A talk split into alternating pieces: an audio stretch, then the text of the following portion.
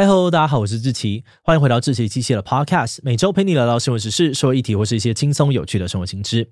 那今天这一集我们要来聊聊的主题是掉落熊。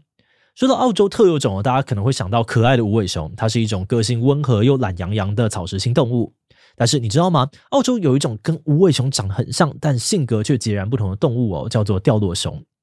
二零二零年，因为澳洲森林大火，有个英国记者他到了澳洲的袋鼠岛采访。澳洲人告诉他，当地有一种叫做掉落熊的肉食性动物，性格非常的凶猛。它不但有锐利的爪子，还会从树上跳下来攻击人类。而且根据当地的自然权威杂志《澳洲地理》，掉落熊最喜欢的猎物就是来自于外国的游客。不止澳洲政府曾经在掉落熊繁殖季时发出警告，博物馆呢甚至会建议游客最好在头发上面插上叉子啊，在耳朵后面涂抹澳洲的食物酱，才能够躲开掉落熊的攻击。呃。这方法听起来太闹了吧？总之呢，为了安全起见哦，当地人帮英国记者全副武装，甚至还戴上了护目镜，才允许他抱掉落熊。但没有想到，记者战战兢兢、小小心心接过来的呢，竟然只是一只普通的无尾熊。这段影片不止让记者糗到出名哦，也让掉落熊的知名度攀升，在 Google 搜寻趋势上面一度超越了同样是传说生物的尼斯湖水怪以及美国鹿角兔。掉落熊诈骗是怎么来的？为什么澳洲人会对于掉落熊诈骗乐此不疲呢？今天就让我们一起来聊聊掉落熊吧。不过在进入今天的节目之前，先让我们进一段工商服务时间。敷面膜时，你会不会觉得面膜味道不好闻，或是面膜不够保湿，敷完还是皮肤干燥呢？今天要跟大家介绍兼具设计质感、时尚品味的巴克诗 Barks 威士忌面膜。它是全台首创，有着威士忌酒香但不含酒精成分的面膜，在敷脸的同时也能够获得身心灵的舒缓放松。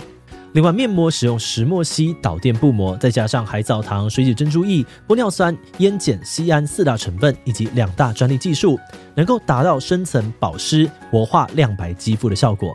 有了 Barks 威士忌面膜，香气、保湿、提亮、不敏感、不卡粉，一次达成。现在威士忌面膜已经在泽泽募资上线，超早鸟优惠只要四折起。除了威士忌系列之外呢，还有龙舌兰、科梦波丹、香水系列、沐浴露系列可以选择。输入志祺七七专属折扣码莎莎七七，有机会再享百元优惠。心动的话就赶快去看看吧。好的，那今天的工商服务时间就到这边，我们就开始进入节目的正题吧。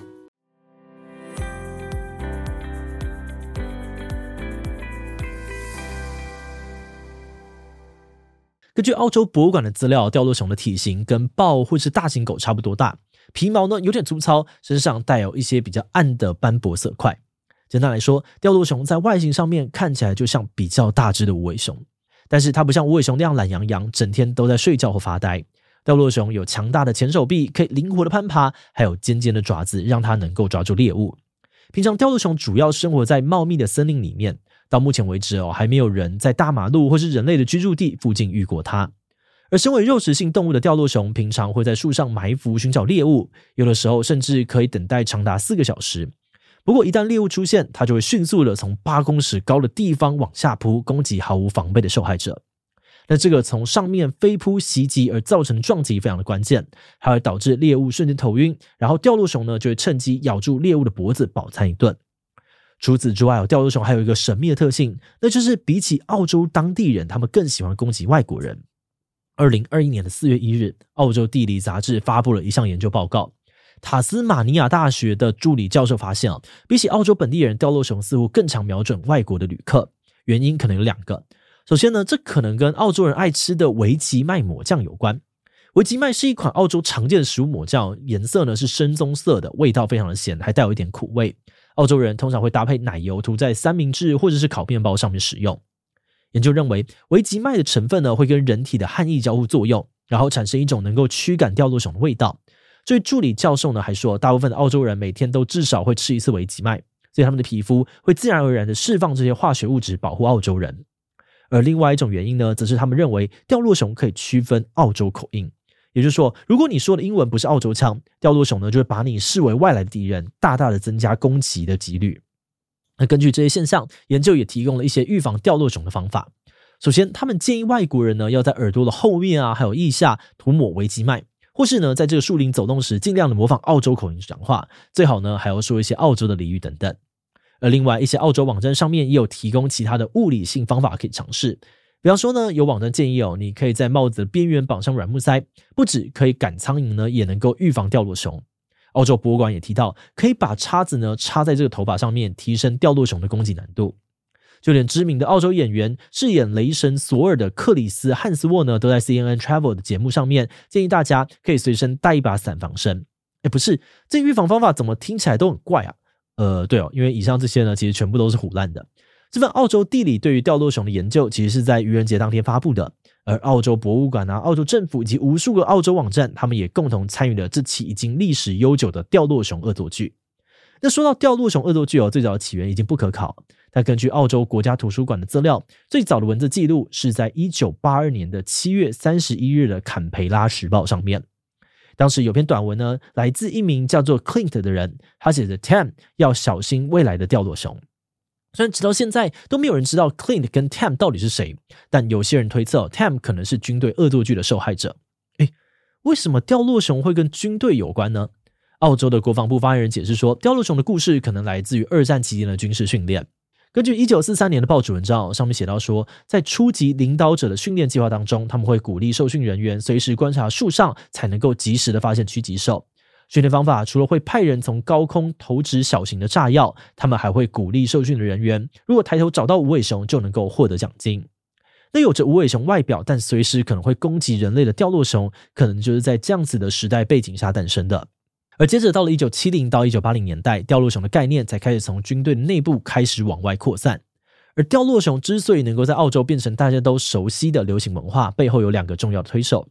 首先是澳洲男演员保罗·霍根，在一九七三年到一九八四年之间呢，他主持了一档名叫做《保罗·霍根秀》的节目。他幽默风趣的保养风格受到了澳洲人的欢迎。有一次，他在节目当中恶搞印第安纳琼斯电影的首部曲《法柜奇兵》，里面有段情节呢，是他被树上掉下来的无尾熊攻击。从此以后，杀手无尾熊这个军队笑话开始被更多的澳洲人给认识。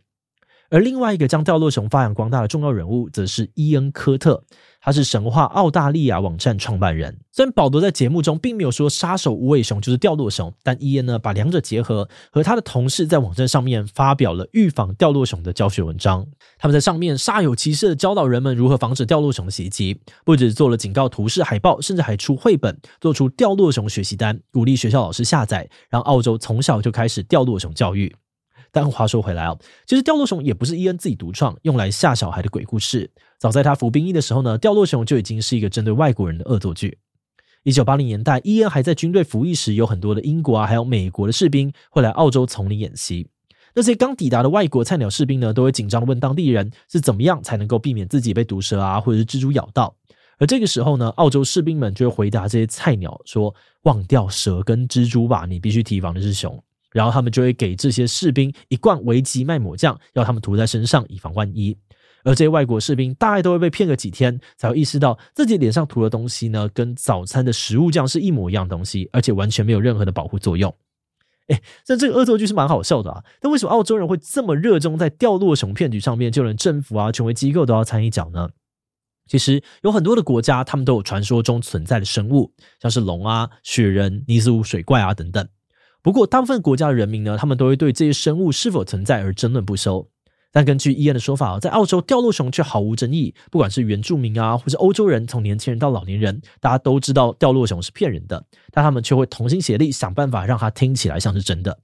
伊恩表示，澳洲人非常热衷在当游客要进入丛林时，紧张兮兮的警告他们要小心掉落熊，然后再仔细的绘声绘影的讲述掉落熊的可怕事迹。这个时候，游客们呢就会很害怕的抬头看看树木，这种你很紧张，我却老神在在的场面，对澳洲人来说非常的有成就感。有人就认为，这或许可以连接到澳洲人能够跟危险生物共处的自豪感有关。